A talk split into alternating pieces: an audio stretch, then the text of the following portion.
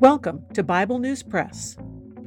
Our goal is to discuss biblical faith beyond cliches and buzzwords, whether such words are religious or political. Sometimes we sit around the table and fellowship. Sometimes we do a little time travel. It is all part of our journey with our Abba Father, who has given us the key to life. We do it with Jesus, and we do it together. Welcome. Hello, I'm Laura.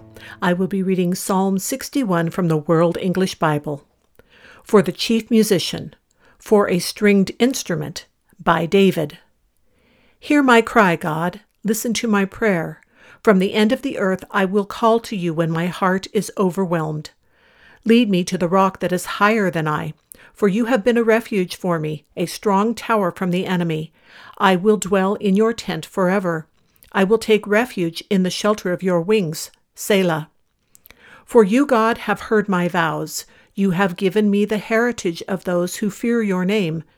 You will prolong the king's life. His years will be for generations. He shall be enthroned in God's presence forever.